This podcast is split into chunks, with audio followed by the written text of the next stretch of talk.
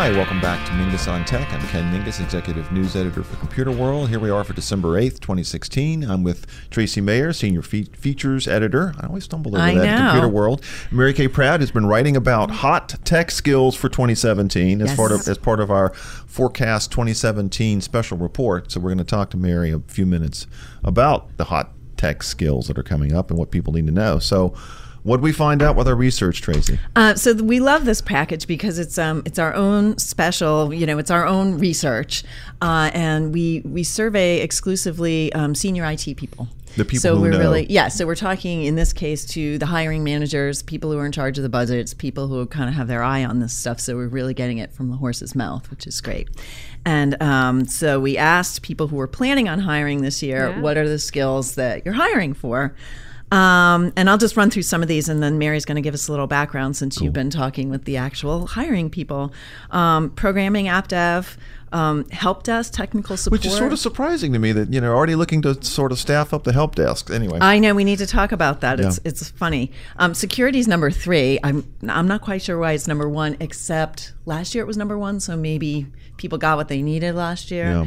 Um, cloud um, and software as a Not service. surprise. Um, business intelligence, analytics, web development, database administration. It's kind of surprising that it popped up. Uh, project management and big data. Those are the those are top ten. Yeah, and, and mobile app number ten. Oh, Mobile right. app development, Okay. yep. There it is, right there. management, Um, so, Mary, you talked with all these people, and Yes. tell us for Lots all of those people, times yeah. that- So, what's what's the mood out there? Well, you know, there's a lot of demand going on. There's a lot of work to be done, but um, they're not hiring real quickly. They want A players, as one as one hiring manager said. They want these skills, but they want a lot of other things together with it. They want the right skill set. They want business skills. Uh, for for a number of years, 10, 10 years ago, five years ago, a lot of hiring managers would say, "We want these tech skills, and if we can have business skills, that's that's great too." Now it's you got to have it. You got to have both. So, when you say business skills, you mean like that kind of? St- I mean, you're not talking about typing. You're talking. No. You're talking No. about that sort of strategic. strategic to thinking, work cooperative skills, too, being right? able to work with skills, Right. the soft skills, the customer service mentality is Right. really big in IT because they want to deliver business value. They want to see business um, um, understanding of the industry, understanding of what the organization's business goals are and what their needs are, and how technology will serve that business strategy. That's really important. So you have to have these technical skills.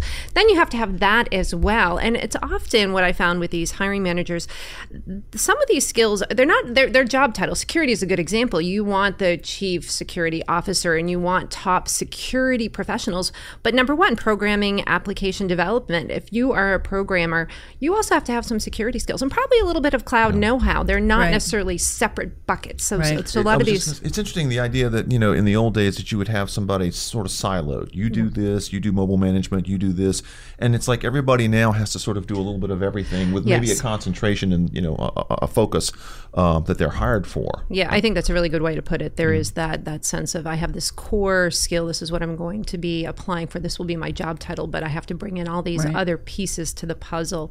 Um, program uh, project management is another good one. You're going to have um, number eight on our list. You're going to have project managers, but these technical people are also going to have project management skills. They're going to have to understand the language of project management and how to put it together, how to move through a project. It's not just the the project manager's position anymore to know that information. Right, and especially with you know agile development and Scrum and all that stuff, you really need to keep that that ball rolling. It's literally a daily a Right. daily check in and, and that kind of fast. But um, yeah, I think it's interesting. So one of the things we found in the survey was that um, people said that their budgets were flat for this year and their um, hiring was going to be flat. They were anticipating flat headcount. So they're not they need these skills, but they're not necessarily adding people. So one thing is this sort of combo thing, which is you know let's get three quarters of an app dev person with, a, with someone who can handle some of this project management. So you're so you know you can have multi skills in the same person. Um, but also you talked to several people who said, yeah, I need I think definitely like security and a couple other ones. They were not planning on actually hiring a person a full time person inside their organization. Yeah, there's a couple trends going on uh, around that flat budget and and slower hiring or smart hiring, as you said earlier. Um, so even though these skills are in demand and you have these flat budgets, it's still everyone said it's still a workers' market. Um, I think that's a pure numbers game. There's just more more demand than there are workers, so it's not bad news for workers. But how that work looks might be a little different. So one of the things we're seeing is that it's a lot of contract work, a lot more contract work than it was five or ten years ago.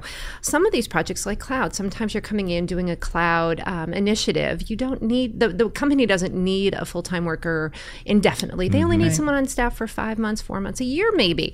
And that's great. A lot of a lot of workers like that because they can come in, do this project, get some skills, have a good experience, and when they're getting a little bored, they're ready to move on, and the company is ready to to send them on their way, and they're on to the next gig. So it's not always bad. It's just a little bit different than what Right. we've seen. And true that that even if you're looking for cloud skills, it might be a skill set they'll look internally to add on to someone else's um, job responsibilities. So you're you're getting workers who have an opportunity to pick up some new skills.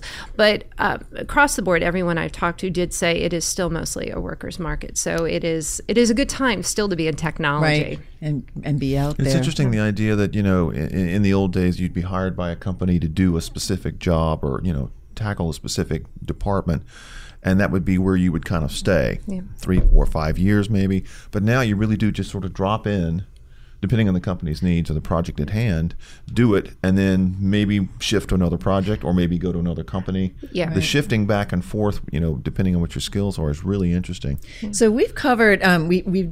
Excuse me. We've definitely um, we we did something on the gig economy, which people tend to think of as a millennial thing, but it's really you know even um, you know some tech people into their thirties.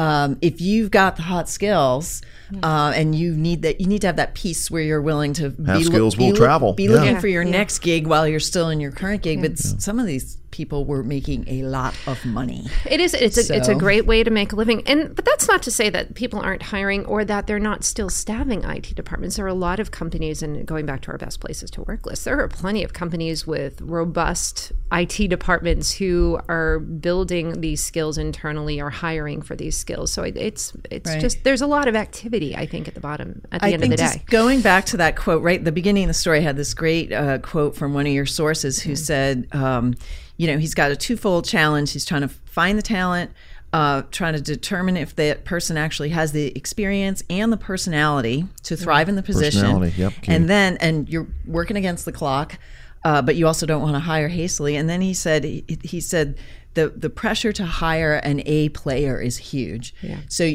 every person that they bring in, they want to be a superstar, partially because three, five years from now, that person might be doing something completely different. Right. So it's really looking at the whole person. I think this is a frustration for people who are, you know, trying to get hired because it takes a long time because they really want they really want the whole package.